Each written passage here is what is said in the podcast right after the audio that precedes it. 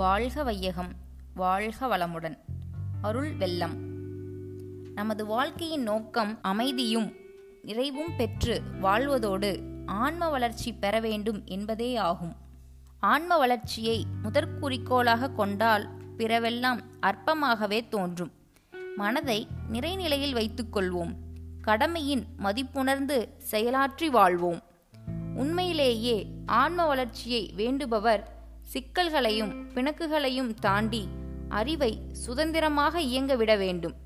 விரிந்த பேரியக்க மண்டல நிகழ்ச்சிகளையும் மனித வாழ்வையும் இணைத்து ஆழ்ந்து சிந்தியுங்கள். தன்முனைப்பு என்ற திரை கரைந்துவிடும். தன்முனைப்பும் இயற்கை நீதி அறியாமையும் ஒன்றை ஒன்று தழுவி நிலைத்திருக்கின்றன. இதனால் மனிதன் தன்னிடம் ஒரு கற்பனை மதிப்பை ஃபால்ஸ் பிரஸ்டீஜ் உருவாக்கிக் கொள்ளுகிறான்.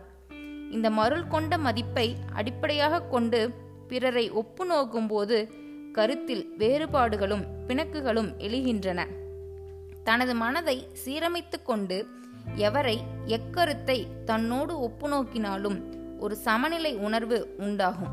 இந்த உணர்வில்தான் பேரின்பம் தொக்கி நிற்கின்றது. இப்பேருணர்வே அருள் வெள்ளமாகும். அருள் தந்தை வேதாத்ரி மகரிஷி.